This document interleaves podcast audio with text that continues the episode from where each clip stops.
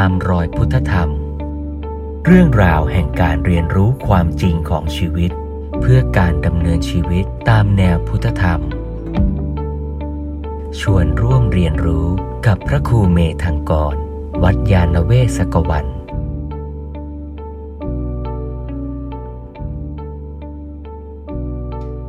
คราวนี้เมื่อผู้ปฏิบัติสังเกตมีสติอยู่กับอารมณ์นั้น ๆ ได้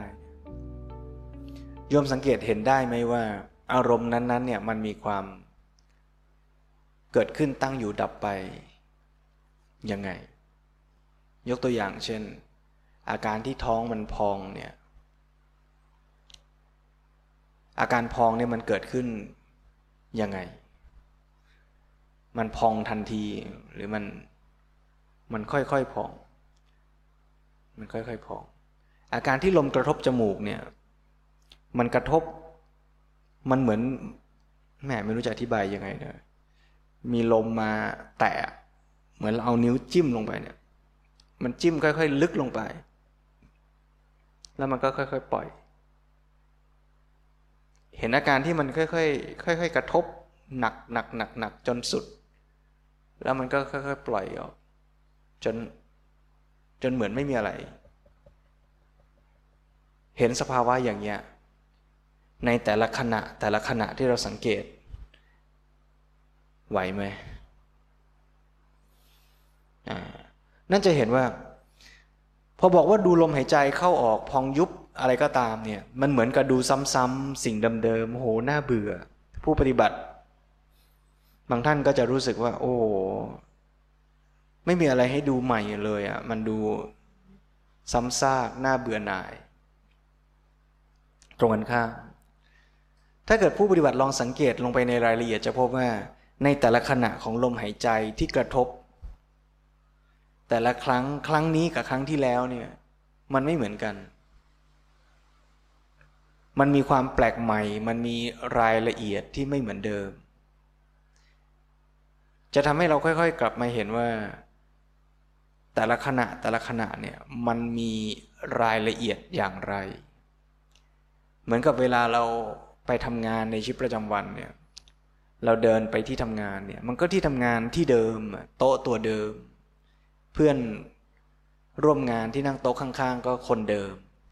เราก็รู้สึกว่าโอ้น่าเบื่อเหลือเกินงานเราซ้ำซากทำอยู่ซ้ำๆเดิมอย่างเดียว แต่ถ้าเราฝึกที่จะใส่ใจรายละเอียด เราจะเห็นว่า ทุกอย่างมันไม่เหมือนเดิม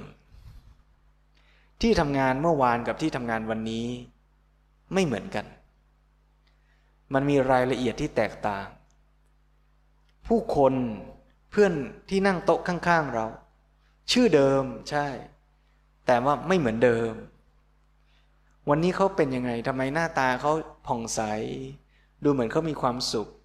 มีเรื่องราวอะไรที่เหมือนอยากจะเล่าให้เราฟัง ถ้าเราใส่ใจสังเกตเราจะเห็นรายละเอียดอย่างนี้ว่า เออเพื่อนคนนี้เนี่ย เขามีอะไรนะ เขาอยากจะเล่าอะไรให้เราฟังหรือเปล่า หรืออีกคนนึงทำไมวันนี้ดูหน้าหมองมอง มีอะไรทุกข์ใจหรือเปล่านะ มีอะไรที่เราจะช่วยเขาได้ไหมนะ การใส่ใจจะทำให้เราเห็นรายละเอียดอย่างเนี้ถ้าเราไปทึกทักเอาเองว่าเหมือนเดิมทุกอย่าง เราก็จะไม่อยากสังเกต ไม่อยากเห็น ไม่อยากดู ไม่อยากรู้อะไร แต่ถ้าเราสังเกตเราจะเห็นความ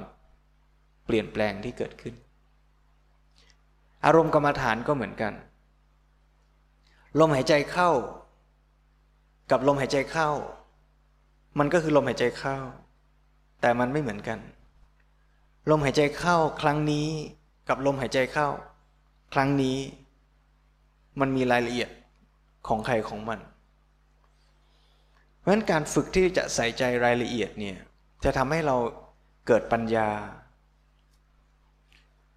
เพราะสิ่งที่พระพุทธเจ้ากำลังบอกว่า สิ่งทั้งหลายเกิดดับไม่เที่ยงเปลี่ยนแปลงเนี่ยมันมีรายละเอียดอยู่ในนั้น ผู้ปฏิบัติที่ดูในขั้นหยาบๆก็จะบอกว่าเห็นเหมือนกันอะเห็นไตรลักษณ์คือความเปลี่ยนแปลงที่มันเป็นภาพรวมๆกว้างๆเช่นว่า โอ้ คนเราเห็นไหมเนี่ยเกิดมาแล้วก็ตาย มันมีความเปลี่ยนแปลง เกิดมาเป็นหนุ่มเป็นสาวแล้วตาย ก็ถูกนี่ก็คือความเปลี่ยนแปลงเหมือนกัน แต่เป็นความเปลี่ยนแปลงแบบกว้างๆหยาบๆ แต่ถ้ามองเจาะลงไปให้ละเอียดขึ้นก็เห็นว่า ไม่จำเป็นต้องดูเกิดแล้วตาย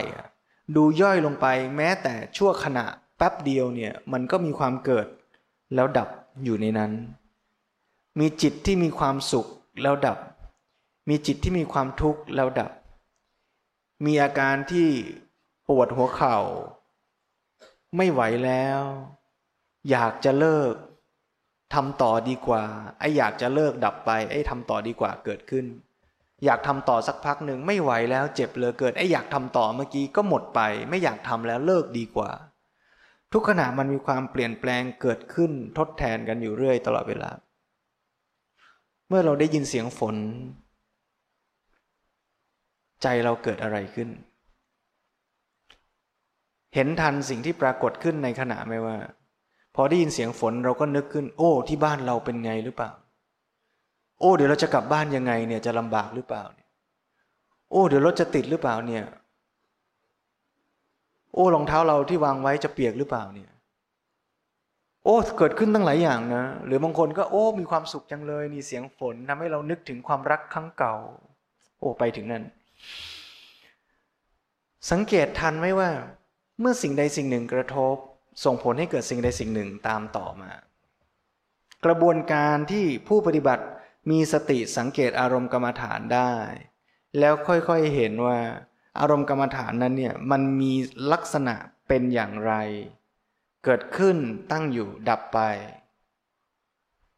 ย้ำว่าไม่ต้องไปนั่งมองหานะว่ามันเปลี่ยนยังไง แค่รู้สภาวะปัจจุบัน รู้ซื่อๆก็จะรู้เองแหละว่ามันเกิดขึ้นมันดับไป ไม่ต้องไปนั่งวิเคราะห์ และเมื่อเห็นกระบวนการอย่างนี้ก็จะเห็นกระบวนการของเหตุปัจจัยด้วยว่า สิ่งหนึ่งหนึ่งเกิดขึ้น เพราะอะไร อะไรเป็นเหตุปัจจัยให้เกิดขึ้น มันก็เหมือนที่พูดไปเมื่อเช้าว่า เมื่อเด็กคนหนึ่งจะสอบได้คะแนนดีก็ต้องรู้เหตุปัจจัยว่า ต้องขยันต้องอ่านหนังสือแบบไหนอ่านตรงไหนข้อสอบเขาออกแบบไหนออกอย่างไร เมื่อเรารู้เหตุปัจจัย เราก็จะทำได้ถูกต้องและได้ผลดี เหมือนกัน การที่เราจะฝึกเจริญสตินี่ก็ต้องรู้เหตุปัจจัยว่า การที่เราจะเจริญสติได้ดีเนี่ยกระบวนการของเหตุปัจจัยที่จะส่งผลเนี่ยมันคืออะไร การที่เราจะ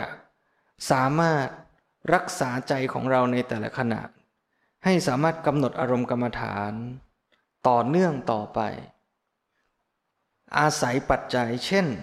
การกำหนดในครั้งก่อนหน้าก็เป็นปัจจัย เมื่อเรากำหนดอารมณ์กรรมฐานได้ดีครั้งหนึ่ง ก็จะเป็นปัจจัยส่งต่อให้การกำหนดอารมณ์กรรมฐานในครั้งต่อไป สามารถกำหนดได้ดีและง่ายขึ้น เพราะฉะนั้นการปฏิบัติครั้งที่หนึ่งก็เป็นปัจจัยต่อการปฏิบัติครั้งที่สองการปฏิบัติครั้งที่สองก็เป็นเหตุปัจจัยส่งต่อต่อการปฏิบัติครั้งที่สามมันเหมือนกับเครื่องยนต์ที่ส่งกำลังต่อกันไปเรื่อยๆ ถ้าเราฝึกอย่างนี้ไปเรื่อยๆเนี่ยกำลังของสติก็จะค่อยๆ เข้มแข็งมากขึ้น ในทางตรงกันข้าม ถ้าเราปล่อยให้กิเลสมันมาแทรกเรื่อยๆ พอจะกำหนดได้หน่อยอ้าวเผลอคิดฟุ้งอีกแล้ว พอจะกำหนดได้หน่อย ง่วงอีกแล้ว เริ่มใหม่อีกแล้ว มันก็เหมือนกับเครื่องยนต์ที่แทนที่จะเร่งเครื่องจากความเร็วต่ำไปจนสูง มันก็เหมือนเร่งไปได้หน่อย ผ่อนอีกแล้ว เร่งไปอีกนิดนึงผ่อนอีกแล้วเพราะนั้นผู้ปฏิบัติก็จะต้องเติมกำลังคือความเพียรเนี่ยที่จะส่งใจของเราให้สามารถประคองความมีสติกำหนดต่อเนื่องไปอย่างนี้ให้ได้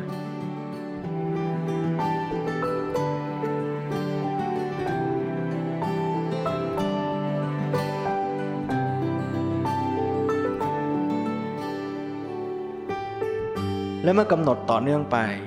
ก็จะเห็นเหตุปัจจัยคือกระบวนการ ที่ทำให้อารมณ์กรรมฐานแต่ละอย่างเกิดขึ้น เปลี่ยนแปลงดับไป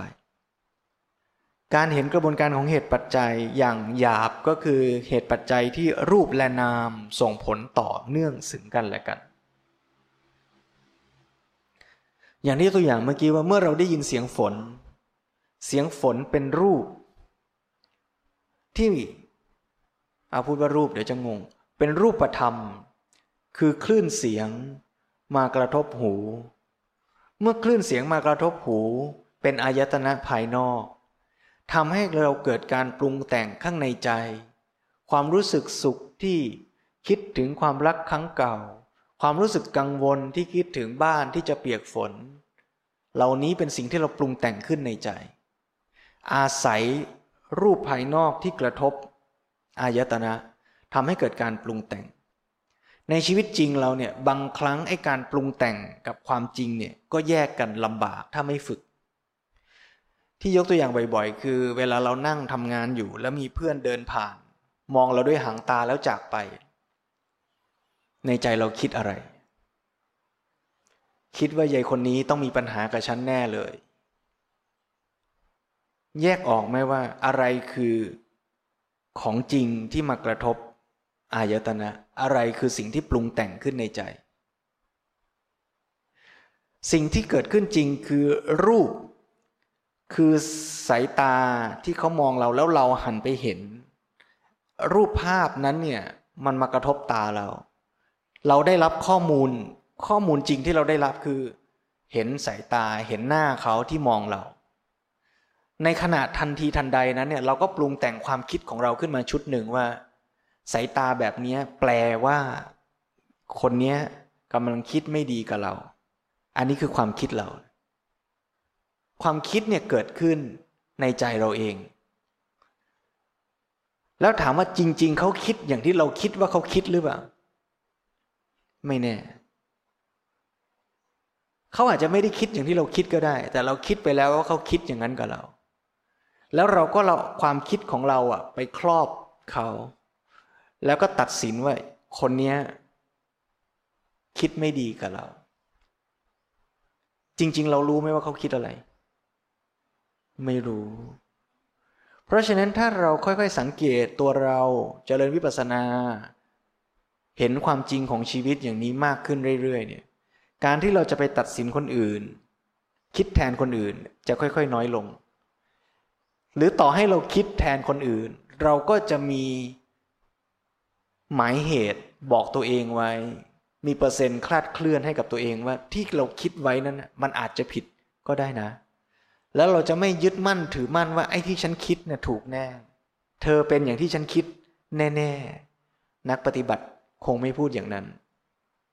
เพราะฉะนั้นนี่คือการแยกแยะก่อนระหว่างสิ่งที่ปรากฏจริง กับสิ่งที่เราคิดปรุงแต่ง เรียกว่าแยกแยะระหว่างความคิด กับความจริงออกจากกันให้ได้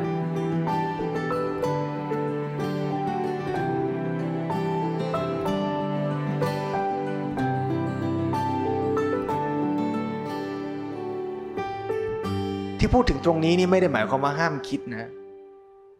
คิดได้ แต่เมื่อคิดเนี่ยต้องรู้เท่าทันว่านี่คือความคิด ไม่ใช่ความจริง แล้วอย่าเอามาปนกัน คนส่วนใหญ่เนี่ยมักจะเอาความคิดความรู้สึกเนี่ยไปครอบความจริง แล้วลาเบลไว้ติดชื่อติดฉลากไว้ตามที่ตัวเองคิดว่าเป็น นี่คือคนดี นี่คือคนชั่ว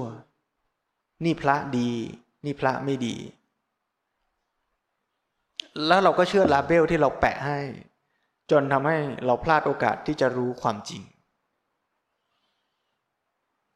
ตัวอย่างอย่างนี้เป็นรูปธรรม พอกลับมาที่ผู้ปฏิบัติ การปฏิบัตินี่ก็เกิดสภาวะแบบนี้ผู้ปฏิบัติจะสังเกตเห็นรายละเอียดชัดขึ้นว่า เมื่อสิ่งใดสิ่งหนึ่งกระทบ ไม่ว่าจะเป็นทางตาหูจมูกลิ้นกายใจ การกระทบของอารมณ์นั้นเป็นของจริง แต่เมื่อของจริงกระทบแล้วเนี่ยมันทำให้เกิดการปรุงแต่งที่เราสร้างขึ้นอะไรต่อ นั่นคือกระบวนการคิด ในขณะที่เราปฏิบัติเจริญวิปัสสนากรรมฐานเนี่ยก็มีทั้งอารมณ์ภายนอกที่มากระทบจริง ๆ และมีการคิดปรุงแต่งที่เกิดขึ้นด้วย ตัวกระบวนการคิด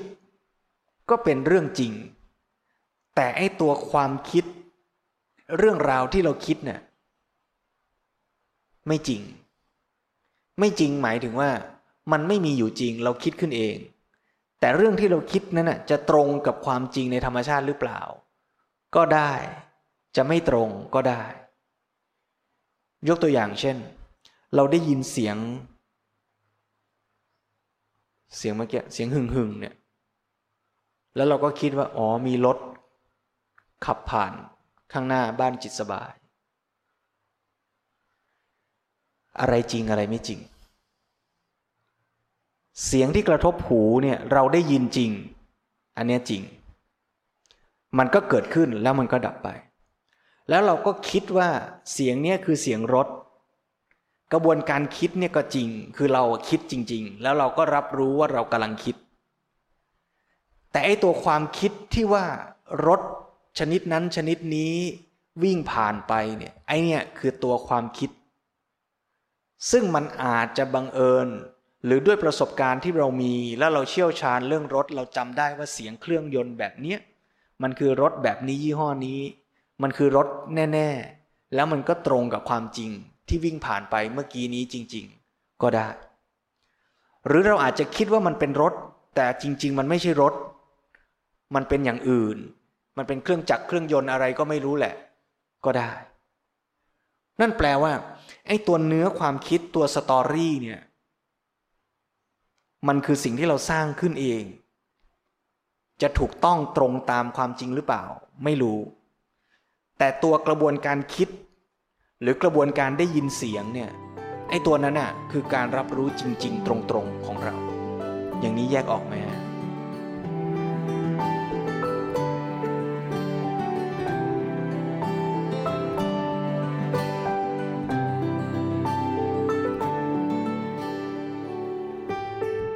เพราะฉะนั้นผู้ปฏิบัติเมื่อสังเกตเจริญสติได้มากขึ้น ก็จะเริ่มสังเกตเห็นรายละเอียดมากขึ้นว่า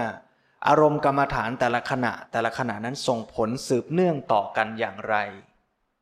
แล้วเห็นกระบวนการปรุงแต่งที่สร้างขึ้น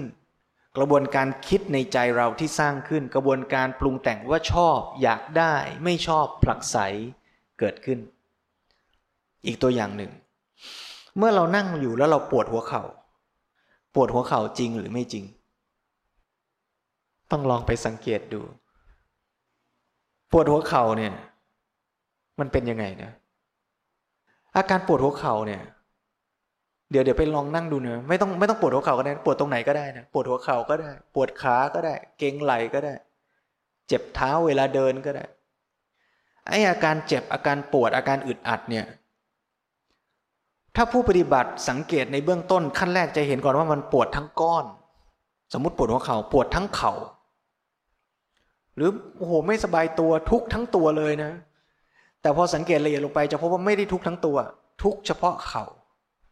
ถ้าสังเกตละเอียดลงไปอีกจะเห็นว่ามันไม่ได้ทุกกับเข่าทั้งก้อน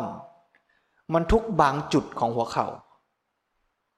และถ้าสังเกตต่อไปอีกจะเห็นว่าไอ้จุดที่ทุกเนี่ยไม่ใช่จุดเดียว อาจจะมีหลายจุดก็ได้ อาจจะจุดนี้เด่น สักพักจุดที่เด่นจุดนี้หายไป ไปเด่นอีกจุดหนึ่งก็ได้ นี่คือสภาวะทางกายที่ปรากฏ เมื่อสภาวะทางกายปรากฏอย่างนี้ ใจเราเกิดอะไรขึ้น ใจก็จะทุกข์แล้วก็คิดว่าทำไมต้องมานั่งอย่างนี้ด้วยเนี่ย ถ้าลุกเสียก็จะไม่ต้องปวดอย่างนี้ ไม่เอาแล้วไม่นั่งดีกว่า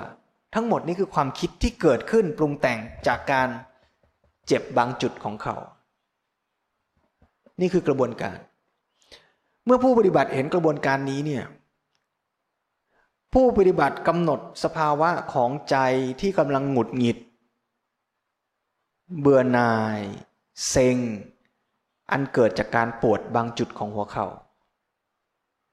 จะเห็นว่าไอ้สภาวะที่ใจปรุงแต่งขึ้นเนี่ยคือความคิดทั้งก้อนเนี่ยเราสร้างขึ้นเอง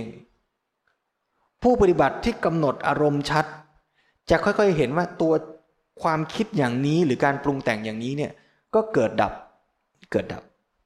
เมื่อสติไปกำหนดรู้ การที่จะเกิดการคิดแบบนั้นต่อเนื่องต่อไปก็จะถูกอินทรัพหรือถูกขัดขวาง ด้วยสติทำให้ความคิดปรุงแต่งอย่างนั้นเนี่ยไม่เกิดขึ้นต่อไป ผู้ปฏิบัติอาจจะรู้สึกเหมือนกับว่ามันดับ จริง ๆ มันอาจจะดับไปแล้วแล้วมันไม่เกิดขึ้นใหม่ หรืออาจจะไวถึงขนาดที่เห็นตอนที่มันกำลังดับไปก็ได้ แต่ถ้ากำลังสติของผู้ปฏิบัติไม่พอเนี่ยก็จะไม่เห็นว่ามันดับ เพราะว่ามันเกิดขึ้นต่อ หมายถึงว่า ความคิดครั้งแรกดับไป แล้วมันก็ยังคิดอย่างนั้นเนี่ยต่อเนื่องต่อไป นั่นเป็นเพราะกำลังสติยังไม่พอ แต่ถ้ากำลังสติพอกำลังสติมันจะไปขวางทำให้เห็นการกำหนดสภาวะคือความหงุดหงิดหรือโกรธ ความหงุดหงิดหรือโกรธ ครั้งก่อนหน้าดับไป แล้วสติเกิดขึ้น สตินั้นเป็นกุศล ถ้าสติที่เป็นกุศลเกิดขึ้นต่อเนื่องคือการกำหนดรู้สภาวะไอ้อกุศลคือความโกรธหงุดหงิดมันก็เลยเกิดไม่ได้ มันก็เลยพูดไว้ว่าความโกรธดับไป จริงๆ คือมันเกิดแทรกเข้าไปในกระแสของสติไม่ได้ อย่างนี้ ฟังแล้วงงไหม ต้องลองดู พูดไปก็อย่าเพิ่งรีบเชื่อนะโยมนะ ไอ้ที่พูดไปเมื่อกี้นี้เนี่ย อาจจะผิดทั้งยวงก็ได้นะ ครึ่งชั่วโมงที่พูดเมื่อกี้เนี้พูดท้าทายให้ฟังว่าจริงไหม จริงไหมว่า เมื่อเรารับรู้อารมณ์ทางตาหูจมูกลิ้นกายใจอย่างมีสติเนี่ยแต่ละครั้งแต่ละครั้งมันไม่เหมือนกัน แล้วท้าทายต่อไปว่าไอ้แต่ละครั้งแต่ละครั้งที่ไม่เหมือนกันเนี่ยถ้าเราสังเกตต่อเราจะเห็นว่าเมื่อมันเกิดขึ้น มันส่งผลระหว่างรูปและนามอย่างไร เมื่อเราได้ยินใจเราคิดอะไร รู้สึกอะไร ความสุขความทุกข์ความคิด ปรุงแต่งที่เกิดอันเนื่องมาจากการได้ยินเมื่อกี้มีอยู่จริงไหม แล้วถ้าไม่กำหนดความคิดความเบื่อความสุขความทุกข์ที่เกิดขึ้นนั้นมันก็จะค่อยๆขยายตัวเลื่อยเปื่อยไปเรื่อย ๆ แต่ถ้าเรากำหนดรู้ มันก็จะอาพูดง่ายๆว่าหยุดนั่นแหละ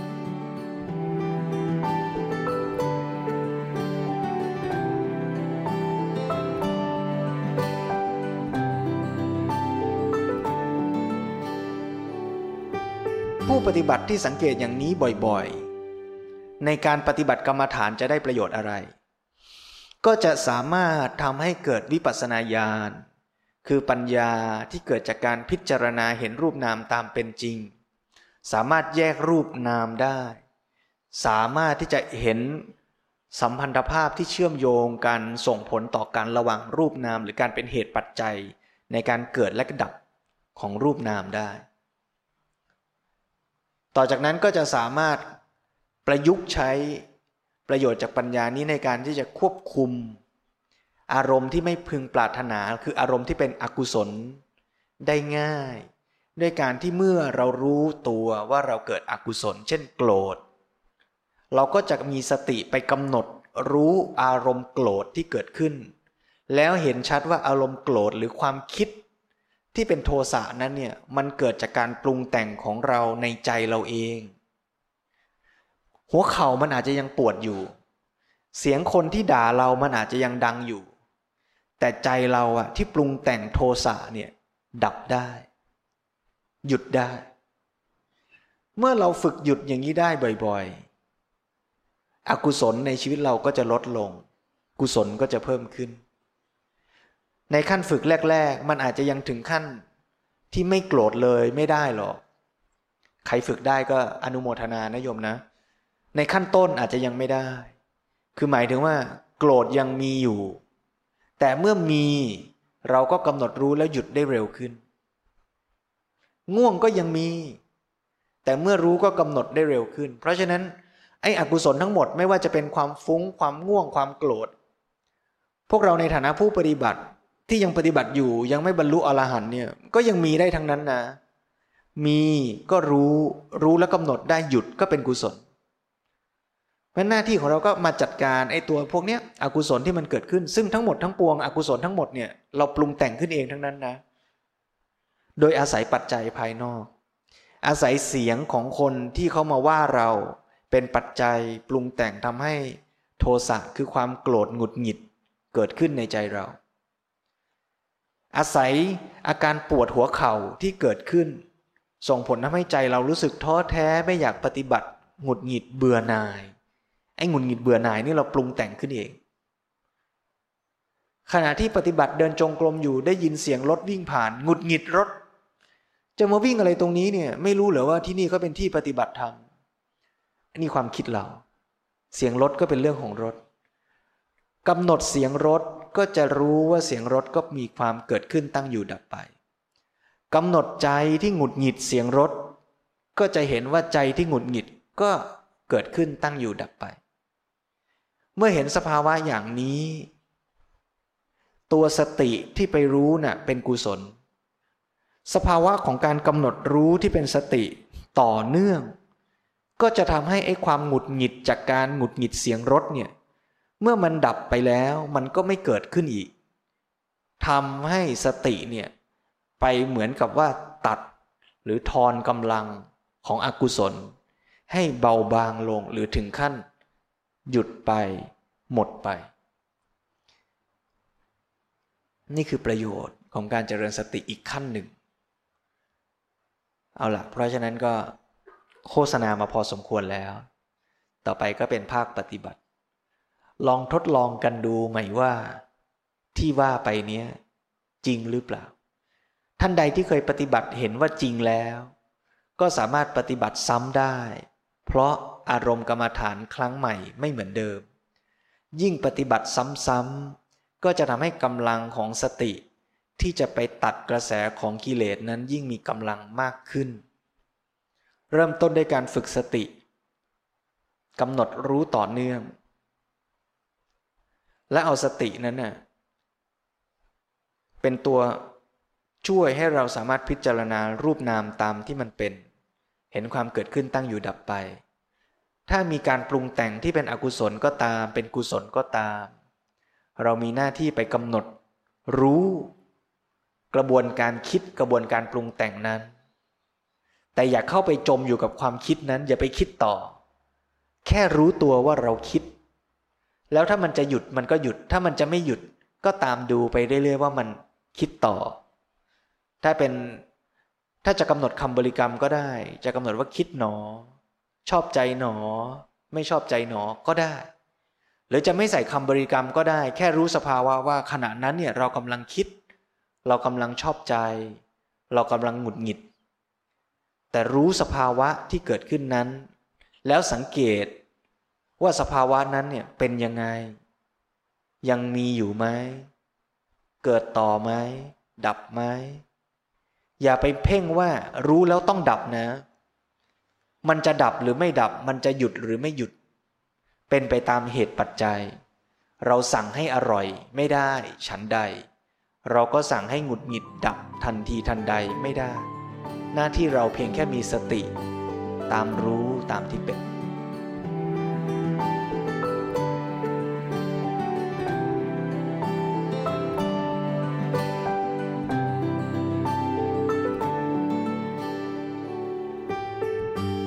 ที่เรามาเรียนรู้มาสังเกตไม่ได้อยู่ไกลเนื้อไกลตัวเราเลยนะ อยู่ในกายกระใจเรานี่แหละ แต่เห็นมันให้ชัดเห็นกระบวนการ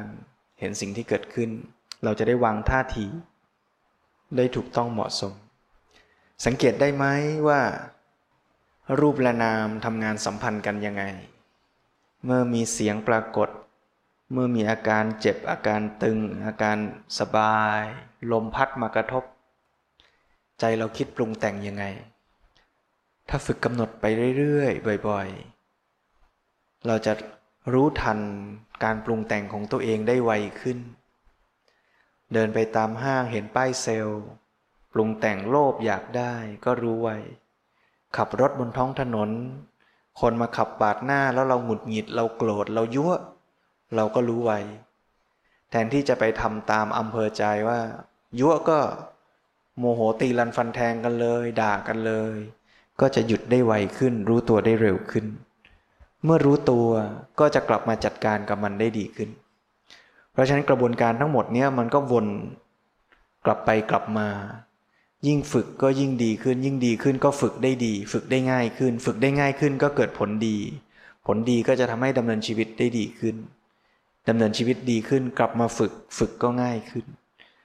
หรือถ้าจะพูดใหม่ก็คือทุกขณะของชีวิตนั่นแหละ คือการฝึกไปในตัว ถ้าเราใช้ทุกขณะในชีวิตเป็นการฝึก เหมือนที่เราฝึกเมื่อสักครู่นี้ ทุกขณะในชีวิตเราก็จะมีสติดีขึ้น ทุกขณะในชีวิตเราก็จะเห็นนกลไกของการปรุงแต่งจิตของเราชัดขึ้น แล้วเราก็จะควบคุมตัวเองได้ดีขึ้น ควบคุมในความหมายว่าสร้างเหตุปัจจัยฝ่ายดีได้มากขึ้น ในความเป็นจริงเราควบคุมมันทั้งหมดไม่ได้ แต่เราสร้างเหตุปัจจัยฝ่ายดีได้ เอาล่ะเพราะฉะนั้นทั้งหมดที่พูดมาในวันนี้รวมทั้งที่ย่นย่อความที่พูดในครั้งก่อนๆหน้านี้ในปีที่ผ่านมานี้ ก็ชวนให้โยมเห็นว่า ชีวิตมนุษย์นั้นฝึกได้พัฒนาได้ นี่เป็นศักยภาพภายใน ที่เราทุกคนมีอยู่ เมื่อเราใช้ศักยภาพของตัวเราเต็มที่ด้วยความศรัทธา ในศักยภาพที่เรามีศรัทธาว่าการเกิดเป็นมนุษย์เราสามารถพัฒนาได้และพัฒนาไปสูงสุดได้ถึงขั้นเป็นพระพุทธเจ้า เรียกว่าตถาคตโพธิศรัทธาศรัทธาและเห็นด้วยปัญญา ทีละน้อยทีละน้อยว่า ชีวิตของเราจะพัฒนาได้ก็อาศัยการลงมือทำตามเหตุปัจจัย นั่นคือการศรัทธาในกลไกของกฎแห่งกรรม หรืออิทธปัจจยตา เรียกว่ากรรมวิปากศรัทธาสองอย่างนี้เป็นหลักความเชื่อสำคัญในหลักพระพุทธศาสนา แต่พุทธศาสนาไม่ได้เน้นย้ำให้เชื่อศรัทธาในความหมายของพุทธศาสนา เป็นแค่ทางที่จะพาไปสู่ปัญญา ศรัทธาว่ามันน่าฟังนะ มันมีเหตุมีผลนะ แต่อย่าเพิ่งรีบปักใจเชื่อ จนกว่าจะลงมือปฏิบัติแล้วเห็นจริงด้วยตนเอง การปฏิบัติก็คือการฝึกเจริญสติ แล้วสังเกตไม่ใช่ใคร่ครวญคิดเอา การศึกษาในทางพระพุทธศาสนาไม่ใช่กระบวนการคิด แต่เป็นการสังเกต เมื่อสังเกตก็จะเห็นความเป็นไตรลักษณ์ เมื่อสังเกตไตรลักษณ์ลึกลงไปจะเห็นกระบวนการของเหตุปัจจัย ที่เป็นนกลไกอยู่ภายใต้ และทำให้เกิดสภาวะคือไตรลักษณ์ให้เห็น เหมือนอย่างที่เราลองฝึกกันวันนี้ เราจะเห็นว่าเราค่อยๆ ฝึกสติในรอบแรก เมื่อสติดีขึ้น เราชวนกันดูว่า เมื่อสติไปสังเกตเห็น รูปนาม เห็นรูปนามมีการเปลี่ยนแปลง เห็นไตรลักษณ์ เมื่อฝึกเห็นไตรลักษณ์ก็ค่อย ๆ สังเกตเห็นต่อลงไปว่ากระบวนการที่มันเกิดดับนั้นมันเกิดจากเหตุปัจจัย ส่งผลต่อกัน ความคิดความสุขความทุกข์เกิดขึ้นก็เพราะอาศัยเหตุปัจจัย ความหงุดหงิดไม่พอใจเกิดขึ้นเพราะปวดหัวเขา่าความสุขเกิดขึ้นเพราะกินไอติมอร่อย เมื่อผู้ปฏิบัติสังเกตเห็นอย่างนี้เนืองเนืองซ้ำๆซากๆก็จะเห็นความจริงว่า สิ่งทั้งหลายเกิดขึ้นเพราะเหตุปัจจัย และสิ่งทั้งหลายนั้นไม่เที่ยง เปลี่ยนแปลงเป็นอนิจจังทุกขังอนัตตา ผู้ปฏิบัติจะค่อยๆคคลายความยึดติดถือมั่น ในผลลัพธ์ คือไม่ได้ใส่ใจว่าจะต้องสุขหรืออร่อย ไม่ต้องใส่ใจว่ามันจะทุกข์หรือเจ็บปวด ความใส่ใจในแบบตัณหา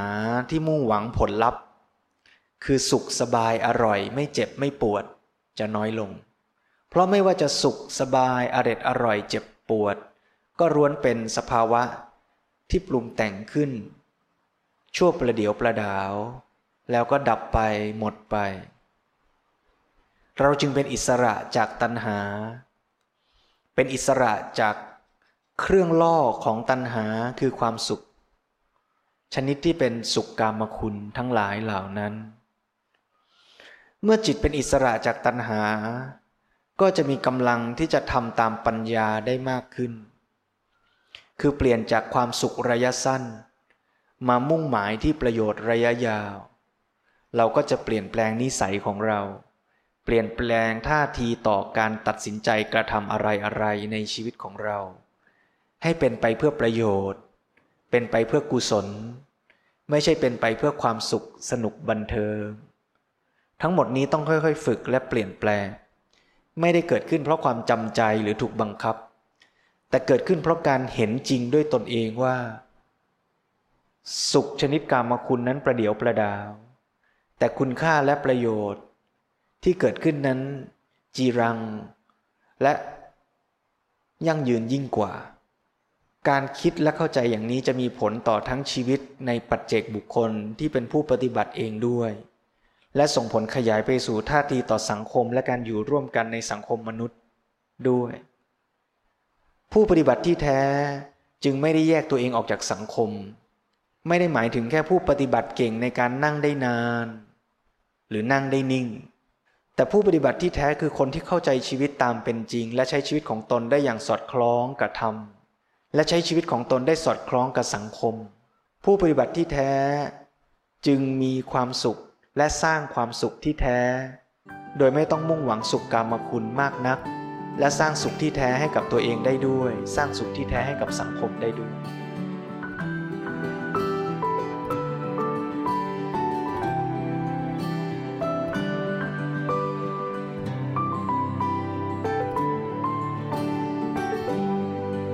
ตามรอยพุทธธรรม เรื่องราวแห่งการเรียนรู้ความจริงของชีวิต เพื่อการดำเนินชีวิตตามแนวพุทธธรรม